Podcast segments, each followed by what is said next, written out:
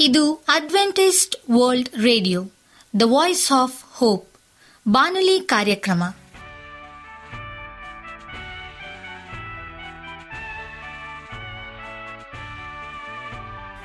ನಮಸ್ಕಾರ ಪ್ರೀತಿಯ ಕೇಳುಗರೆ, ನಾನು ನಿಮ್ಮ ಆಕಾಂಕ್ಷ ಪಾಲ್. ನಮ್ಮ ನಿಲಯದ ಕನ್ನಡ ಕಾರ್ಯಕ್ರಮಕ್ಕೆ ತಮ್ಮೆಲ್ಲರಿಗೂ ಆತ್ಮೀಯ ಸುಸ್ವಾಗತ. ಮುಂದಿನ ಮೂವತ್ತು ನಿಮಿಷಗಳಲ್ಲಿ ಸುಮಧುರ ಹಾಡುಗಳು, ಆರೋಗ್ಯ ಸಂದೇಶ ಮಕ್ಕಳಿಗೆ ನೀತಿ ಕಥೆಗಳು ಹಾಗೂ ದೇವರ ವಾಕ್ಯವನ್ನು ಕೇಳೋಣ. ಈ ಕಾರ್ಯಕ್ರಮವು ನಿಮಗೆ ಸಂತೋಷ ತರಲೆಂದು ದೇವರಲ್ಲಿ ಪ್ರಾರ್ಥಿಸುತ್ತೇವೆ. ಈ ಕಾರ್ಯಕ್ರಮದ ಪ್ರಾರಂಭದಲ್ಲಿ ಸುಮಧುರ ಗೀತೆಯನ್ನು ಆಲಿಸೋಣ.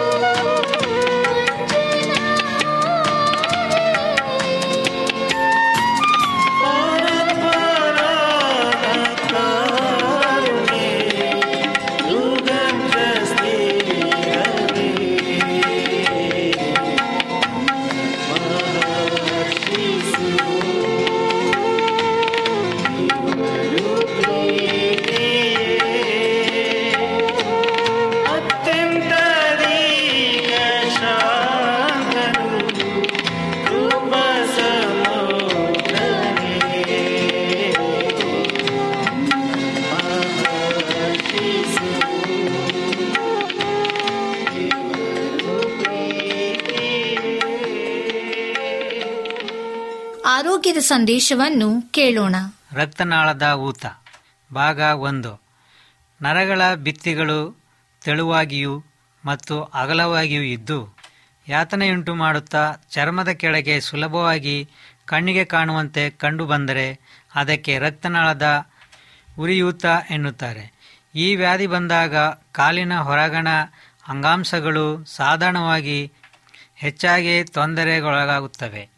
ಕಾಲುಗಳ ರಕ್ತನಾಳದ ಊತಕ್ಕೆ ಯಾವುದೇ ಕಾರಣವೂ ಸ್ಪಷ್ಟವಾಗಿ ತಿಳಿದು ಬಂದಿಲ್ಲ. ಆದರೆ ಈ ತೊಂದರೆಯು ಮೊದಲೇ ಇದ್ದಲ್ಲಿ ಅದನ್ನು ಮತ್ತೂ ಗಂಭೀರವಾಗಿಸಲು ಕಾರಣವಾಗಬಲ್ಲ ಅನೇಕ ಅಂಶಗಳಿವೆ.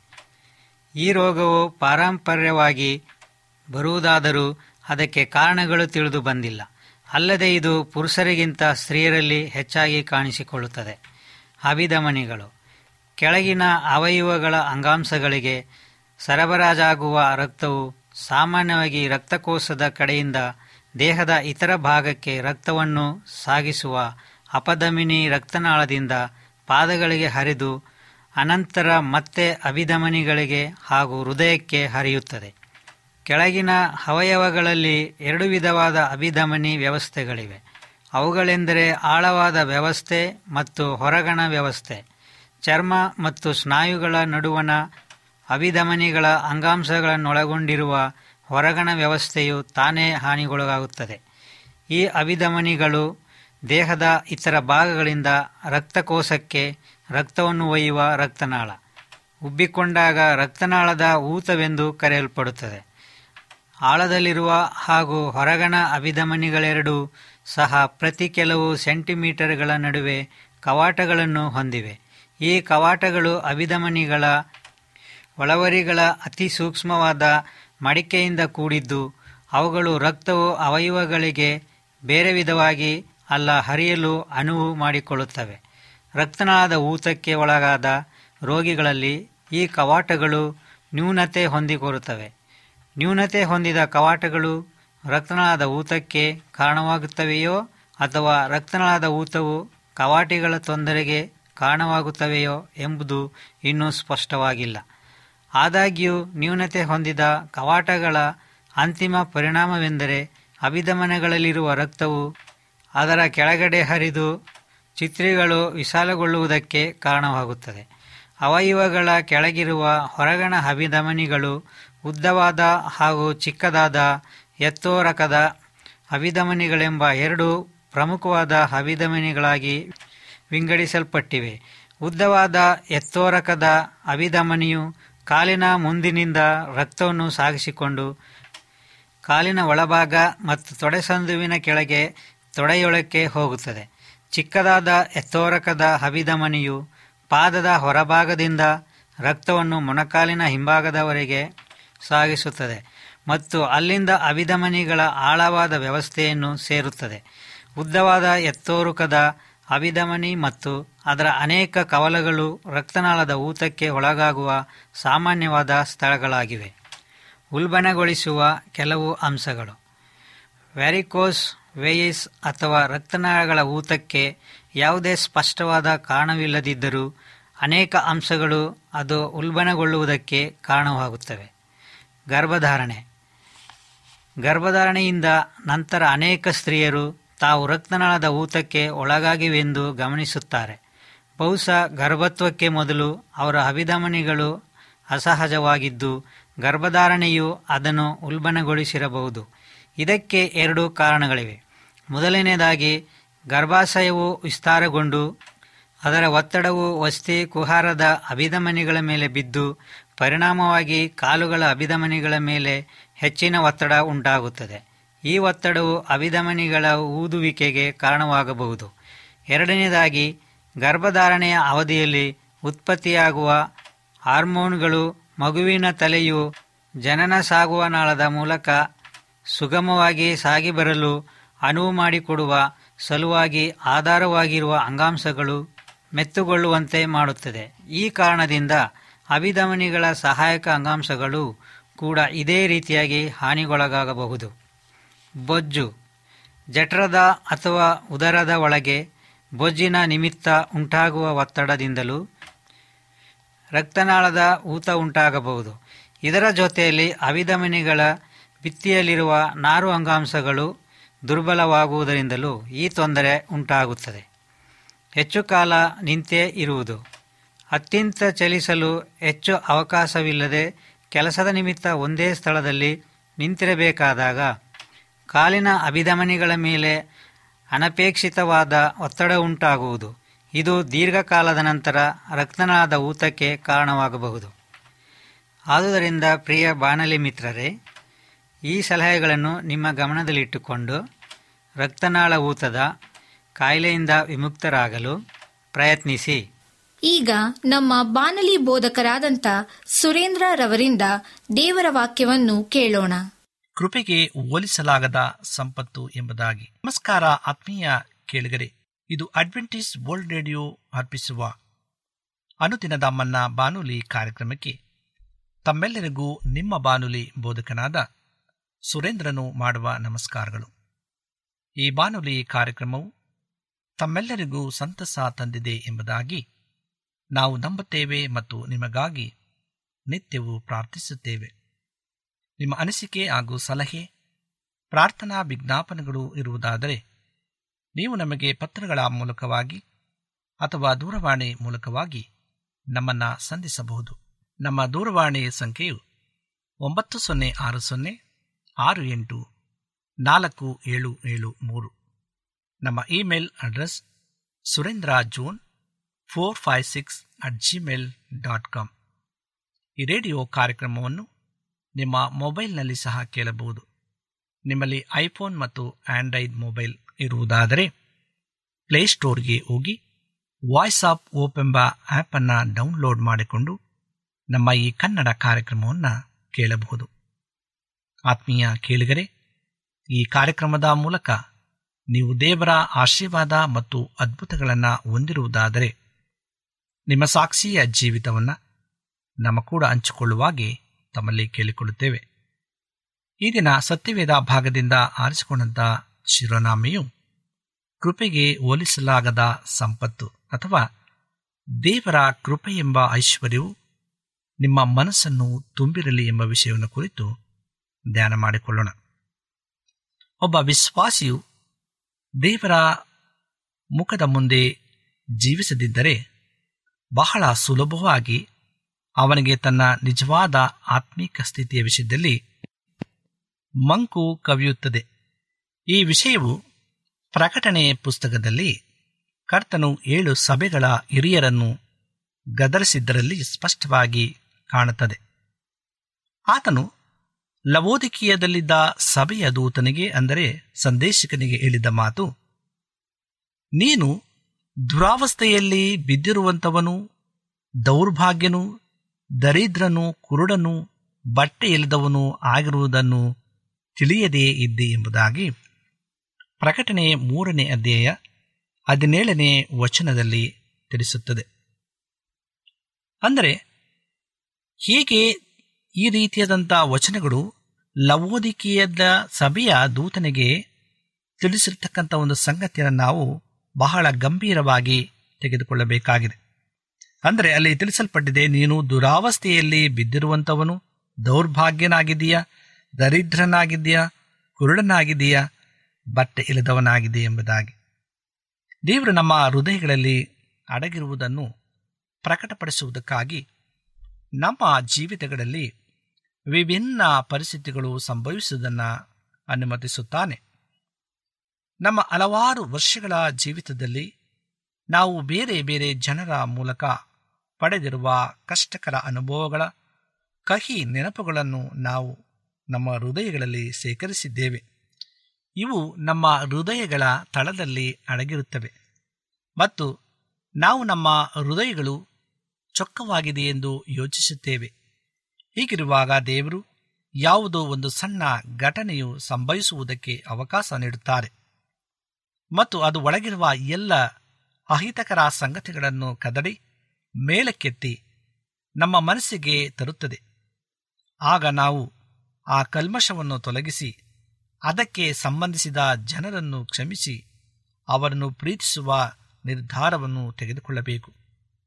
ಒಂದು ವೇಳೆ ಇಂತಹ ಅವಕಾಶ ಬಂದಾಗ ನಾವು ನಮ್ಮ ಹೃದಯಗಳಿಂದ ಕಲ್ಮಶಗಳನ್ನು ತೆಗೆದು ಹಾಕದಿದ್ದರೆ ಈ ಘಟನೆಯ ನಂತರ ಅವೆಲ್ಲವೂ ಮತ್ತೊಮ್ಮೆ ಹೃದಯಕ್ಕೆ ಆಳಕ್ಕೆ ಇಳಿದು ಅಲ್ಲಿ ನೆಲೆಸುತ್ತವೆ.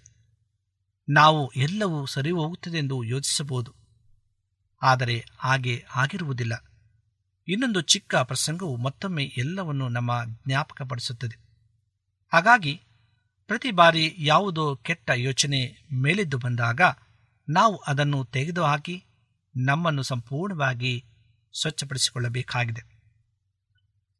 ದುಂದುಗಾರ ಮಗನು ಅಂದರೆ ಎಲ್ಲವನ್ನ ಕಳೆದುಕೊಂಡಂತ ದಾರಿ ತಪ್ಪಿದ ಮಗನ ಸಾಮ್ಯದ ವಿಷಯವಾಗಿ ಆತನ ಹಿರಿಯಣ್ಣನನ್ನು ನೋಡಿದರೆ ಆತನಲ್ಲಿ ತಮ್ಮನ ಕುರಿತಾಗಿ ತಪ್ಪಾದ ಮನೋಭಾವ ಇದ್ದುದನ್ನು ನಾವು ಕಾಣಬಹುದು.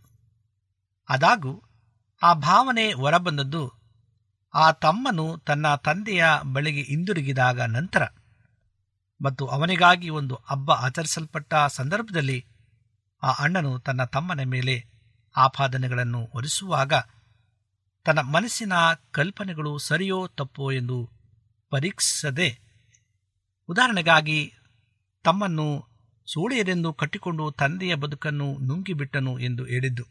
ಲೋಕ ಹದಿನೈದನೇ ಅಧ್ಯಾಯ ಮೂವತ್ತನೇ ವಚನದಲ್ಲಿ ದೂಷಣೆಯನ್ನು ಮಾಡುವುದನ್ನು ನಾವು ನೋಡುತ್ತೇವೆ. ನಮಗೆ ಯಾರೊಂದಿಗಾದರೂ ಒಳ್ಳೆಯ ಹೊಂದಾಣಿಕೆ ಇಲ್ಲದಿರುವಾಗ ನಾವು ಯಾವಾಗಲೂ ಆತನ ಬಗ್ಗೆ ಅತಿ ಕೆಟ್ಟದಾದ ಸಂಗತಿಗಳನ್ನು ನಂಬುತ್ತೇವೆ. ತಂದೆಯು ತನ್ನ ಹಿರಿಮಗನಿಗೆ, ಕಂದ, ನನ್ನದೆಲ್ಲ ನಿನ್ನದೇ ಎಂದು ಹೇಳುತ್ತಾನೆ. ಲೂಕ ಹದಿನೈದನೇ ದೇಹ ಮೂವತ್ತ ಒಂದನೇ ವಚನದಲ್ಲಿ. ತಂದೆಯು ತನಗೆ ಕೊಟ್ಟಿದ್ದ ಸಂಪತ್ತಿನ ಬಗ್ಗೆ ಆತನು ಯೋಚಿಸದೆ, ತಾನು ಮಾಡಿದ ಕೆಲಸಗಳನ್ನು ಮಾತ್ರ ನೆನಪಿಸಿಕೊಳ್ಳುತ್ತಾನೆ. ಇಷ್ಟು ವರ್ಷ ನಿನ್ನ ಸೇವೆ ಮಾಡಿದ್ದೇನೆ ಮತ್ತು ನಾನು ನಿನ್ನ ಒಂದು ಅಪ್ಪಣೆಯನ್ನಾದರೂ ಎಂದೂ ಮೀರಲಿಲ್ಲ.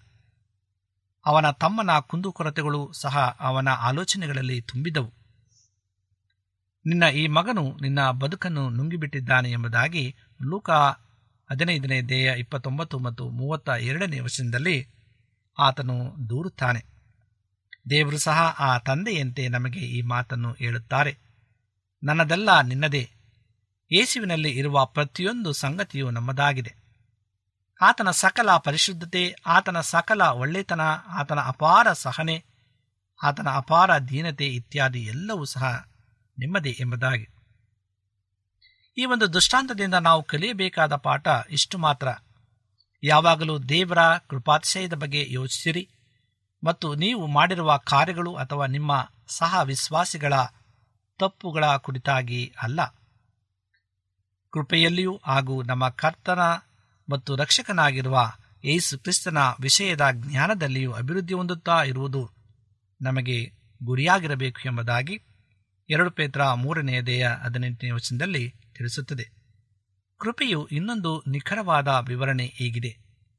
ನೀವು ಆಶೀರ್ವಾದ ಹೊಂದುವುದಕ್ಕಾಗಿ ಕೃಪೆಯು ಐಶ್ವರ್ಯಂತನಾಗಿದ್ದ ಯೇಸುವನ್ನು ನಿಮಗೋಸ್ಕರ ಬಡತನದಲ್ಲಿ ಸೇರಿಸಿತು ಎಂಬುದಾಗಿ. ಈ ವಾಕ್ಯವು ಎರಡು ಕೊರಿಂದ ಎಂಟನೆಯ ದೇಹ ಒಂಬತ್ತನೆಯ ವಚನದಲ್ಲಿ ತಿಳಿಸಲ್ಪಟ್ಟಿದೆ. ಕೃಪೆಯು ನಮ್ಮ ಜೀವಿತಗಳಲ್ಲೂ ಇದೇ ಕಾರ್ಯವನ್ನು ಮಾಡುತ್ತದೆ. ಕೊರತೆಯಲ್ಲಿರುವ ಈ ಲೋಕಕ್ಕೆ ನಾವು ಆಶೀರ್ವಾದವನ್ನು ತರುವುದಾದರೆ ಅದಕ್ಕಾಗಿ ನಾವು ಅಲ್ಪರು. ಗೌರವಿಸಲ್ಪಡದವರು ಮತ್ತು ಇತರರ ತಿರಸ್ಕಾರಕ್ಕೂ ಒಳಗಾದವರು ಮತ್ತು ಬೇರೆಯವರ ದೃಷ್ಟಿಯಲ್ಲಿ ದರಿದ್ರರು ಆಗಿರುವ ಮನಸ್ಸನ್ನು ಕೃಪೆಯು ನಮಗೆ ಕೊಡುತ್ತದೆ. ಏಸುವು ತನ್ನ ತಂದೆಯಿಂದ ಕೃಪೆಯ ಅಭಿಷೇಕವನ್ನು ಪಡೆದುದರಿಂದ ಆತನ ಉಪಕಾರಗಳನ್ನು ಮಾಡುತ್ತಾ ಸಂಚರಿಸಿದನು ಎಂಬುದಾಗಿ ಅಪೋಸ್ತರ ಕೃತ್ಯಗಳು ಹತ್ತನೆಯ ದೇಹ ಮೂವತ್ತ ಎಂಟನೇ ವಚನದಲ್ಲಿ ತಿಳಿಸುತ್ತದೆ. ನಿಮಗೂ ಕೃಪೆಯು ಇದನ್ನು ಮಾಡುತ್ತದೆ. ನಿಮ್ಮನ್ನು ಇತರರಿಗೆ ಆಶೀರ್ವಾದ ನಿಧಿಯನ್ನಾಗಿ ಇದು ಸಹ ಮಾಡುತ್ತದೆ. ಯೇಸು ಒಂದು ಕಷ್ಟಕರ ಸನ್ನಿವೇಶವನ್ನು ಎದುರಿಸಿದಾಗ, ತಂದೆಯೇ, ಈ ಪರಿಸ್ಥಿತಿಯಿಂದ ನನ್ನನ್ನು ತಪ್ಪಿಸು ಎಂದು ಹೇಳಲಿಲ್ಲ. ಆದರೆ ತಂದೆಯೇ ನಿನ್ನ ಹೆಸರನ್ನು ಮಹಿಮೆಪಡಿಸಿಕೋ ಎಂದು ಆತನು ಪ್ರಾರ್ಥಿಸಿದನು ಎಂಬುದಾಗಿ ಯೋಹಾನ ಹನ್ನೆರಡನೇ ಅಧ್ಯಾಯ ಇಪ್ಪತ್ತ ಎಂಟನೇ ವರ್ಷದಲ್ಲಿ ತಿಳಿಸುತ್ತದೆ. ನೀವು ಸಹ ಕಷ್ಟಕರ ಸನ್ನಿವೇಶಗಳಲ್ಲಿ ಇದೇ ಪ್ರಾರ್ಥನೆಯನ್ನು ಮಾಡಬೇಕು. ಸಲೀಸಾದ ಜೀವನ ನಿಮ್ಮ ಧ್ಯೇಯವಾಗಿರಬಾರದು. ಆದರೆ ನೀವು ಎಂತಹ ಕಷ್ಟ ನಷ್ಟವನ್ನಾದರೂ ಸಹಿಸಿಕೊಂಡು ದೇವರನ್ನು ಮಹಿಮೆಪಡಿಸುವ ಜೀವನವನ್ನು ಜೀವಿಸಬೇಕು. ದೇವರು ನಿಮಗಾಗಿ ನೇಮಿಸಿರುವ ಕಠಿಣ ಜನರು ಅಥವಾ ಕಠಿಣ ಪರಿಸ್ಥಿತಿಯನ್ನು ದೂರ ಮಾಡುವಂತೆ ದೇವರನ್ನು ಕೇಳಬೇಡಿರಿ. ಆ ಪರಿಸ್ಥಿತಿಯಲ್ಲಿ ನಿಮ್ಮನ್ನೇ ಬದಲಾಯಿಸುವಂತೆ ದೇವರನ್ನು ಕೇಳಿಕೊಳ್ಳಿರಿ. ಹೀಗೆ ಪ್ರಾರ್ಥಿಸುವವರು ಕೃಪೆಯಲ್ಲಿ ಅಭಿವೃದ್ಧಿ ಹೊಂದುತ್ತಾ ಸಾಗುತ್ತಾರೆ ಮತ್ತು ಇಂದಿನ ಜೀವಿತದಲ್ಲಿ ಅನೇಕ ಸೋಲುಗಳನ್ನು ಅನುಭವಿಸಿದರು ಅವರು ನಿಜವಾದ ದೇವಭಕ್ತರಾಗಿ ಬದಲಾಗುತ್ತಾರೆ. ಎರಡು ಕುರಿತ ಹನ್ನೆರಡನೇ ದೇಹ ಒಂಬತ್ತರಲ್ಲಿ ಹೀಗೆ ತಿಳಿಸುತ್ತದೆ, ನನ್ನ ಕೃಪೆ ನಿನಗೆ ಸಾಕು ಎಂಬುದಾಗಿ. ಈ ವಾಗ್ದಾನದ ಬಗ್ಗೆ ಯೋಚಿಸಿರಿ.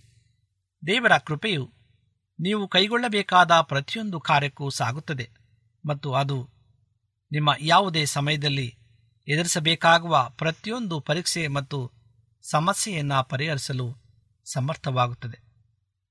ಪ್ರೇರೆ ದೇವರ ವಾಕ್ಯವು ನಮಗೆ ತಿಳಿಸುವಾಗೆ ನಿನ್ನ ಕೃಪೆಯೇ ನನಗೆ ಸಾಕು ಎಂಬುದಾಗಿ.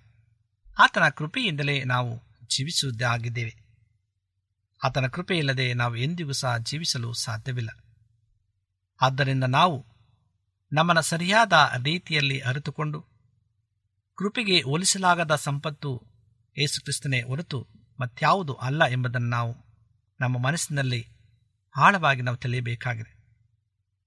ಆದುದರಿಂದ ನಾವು ಎಷ್ಟೇ ಕಷ್ಟದಲ್ಲಿ, ನೋವಿನಲ್ಲಿ, ದುಃಖದಲ್ಲಿ, ದುರಾವಸ್ಥೆಯಲ್ಲಿ ಬಿದ್ದಾಗಲೂ ಸಹ ಯೇಸು ಕ್ರಿಸ್ತನನ್ನು ದ್ವೇಷಿಸದೆ ಆತನೇ ನನ್ನ ಸಂಪತ್ತು ಎಂಬುದಾಗಿ ನಾವು ಯಾವಾಗ ನಾವು ತಿಳಿಯುತ್ತೇವೋ, ಆವಾಗ ನಮ್ಮಂಥ ಐಶ್ವರ್ಯವಂತರು ಬೇರೊಬ್ಬರು ಇಲ್ಲ ಪ್ರಿಯರೇ.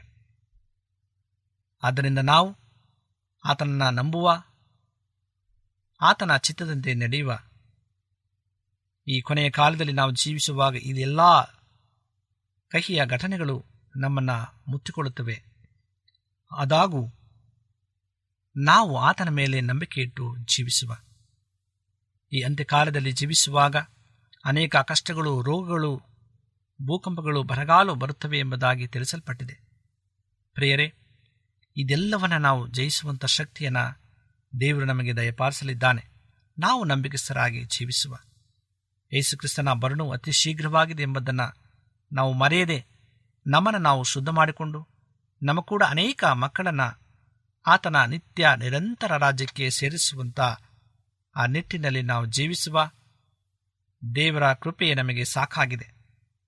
ಆದ್ದರಿಂದ ನಾವು ಎಷ್ಟೇ ಲೌಕಿಕವಾದಂಥ ಸಂಪತ್ತನ್ನು ಹೊಂದಿದ್ದರೂ ಅದೆಲ್ಲವೂ ಸಹ ನಸ್ವರ ಎಂಬುದನ್ನು ತಿಳಿದು ನಿತ್ಯ ನಿರಂತರ ರಾಜ್ಯಕ್ಕಾಗಿ ನಾವೆಲ್ಲರೂ ಸಹ ತಾವಕ ಪಡುವ ಆತನ ಕೃಪೆ ಸದಾ ನಮ್ಮ ಮೇಲೆ ಇರುವಂಥದ್ದಾಗಿದೆ ದೇವರು ಈ ವಾಕ್ಯಗಳೊಂದಿಗೆ ನಮ್ಮ ನಿಮ್ಮೆಲ್ಲರನ್ನೂ ಆಶೀರ್ವದಿಸಲಿ ಎಂಬುದಾಗಿ ಈ ಸಮಯದಲ್ಲಿ ಕಣ್ಣುಗಳನ್ನು ಮುಚ್ಚಿ ಪ್ರಾರ್ಥನೆಯನ್ನ ಮಾಡಿಕೊಳ್ಳೋಣ. ನಮ್ಮನ್ನು ಬಹಳವಾಗಿ ಪ್ರೀತಿ ಮಾಡ್ತಕ್ಕಂಥ ಪರಲೋಕದ ತಂದೆಯಾದ ದೇವರೇ, ನಿನಗೆ ಸ್ತೋತ್ರವನ್ನು ಸಲ್ಲಿಸ್ತೇವೆ. ನೀನು ಮಾಡಿದಂಥ ಎಲ್ಲ ಸಹಾಯಗಳಿಗಾಗಿ ನಿನಗೆ ಸ್ತೋತ್ರ. ಕಣ್ಣೀರಿನಲ್ಲಿ, ದುಃಖದಲ್ಲಿ, ಕಷ್ಟದಲ್ಲಿ, ಚಿಂತೆಯಲ್ಲಿ ಬಿದ್ದಿರುವಾಗಲೂ ನಿನ್ನ ಬಲಗೈ ಹಸ್ತವನ್ನು ನಮ್ಮ ಮೇಲೆ ಚಾಚಿ, ನಿನ್ನ ಸಹಾಯದ ಹಸ್ತವನ್ನು ನಮ್ಮ ಮೇಲೆ ಅನುಗ್ರಹಿಸಿಕೊಟ್ಟದಕ್ಕಾಗಿ ಸ್ತೋತ್ರ. ಅಪ್ಪ, ಈ ಸಮಯದಲ್ಲಿ ಯಾರ್ಯಾರ ಕಷ್ಟದಲ್ಲಿ, ನೋವಿನಲ್ಲಿ, ದುಃಖದಲ್ಲಿ, ಕಾಯಿಲೆಯಲ್ಲಿ ನಳ್ತಾ ಇದ್ದರೋ ಅವರ ನಿನ್ನ ಮುಟ್ಟು, ಗುಣಪಡಿಸು, ನಿನ್ನ ಸಹಾಯದ ಹಸ್ತವನ್ನು ಅವರ ಮೇಲೆ ಚಾಚು. ಈ ವಾಕ್ಯಗಳನ್ನು ಕೇಳುತ್ತಿರುವಂಥ ಪ್ರತಿಯೊಬ್ಬರನ್ನು ಮತ್ತು ತಲೆಬಾಗಿರ್ತಕ್ಕಂಥ ನಿನ್ನ ನಂಬಿಕಸ್ಥರನ್ನು ಎಲ್ಲರನ್ನು ಕರ್ತನೆ ಈ ಸಮಯದಲ್ಲಿ ನಿನ್ನ ಕರಳುಗೊಪ್ಪಿಸ್ತೇವೆ ಅವರ ಪ್ರತಿಯೊಂದು ಕಾರ್ಯಗಳನ್ನು ನಿನ್ನ ಯಶಸ್ವಿಗೊಳಿಸಿ ನಾವೆಲ್ಲರೂ ಶುದ್ಧರಾಗಿ ಸಿದ್ಧರಾಗಿ ನಿನ್ನ ಬರುಣದಲ್ಲಿ ನಾವು ಸೇರುವಂತೆ ನಮ್ಮೆಲ್ಲರನ್ನ ನಿನ್ನ ಆಶ್ರಯಿಸಿ ನಡೆಸಬೇಕಾಗಿ ಏಸು ಕ್ರಿಸ್ತನ ಮುದ್ದಾದ ನಾಮದಲ್ಲಿ ಬೇಡಿಕೊಳ್ಳುತ್ತೇವೆ ತಂದೆಯೇ. ಆಮೇಲೆ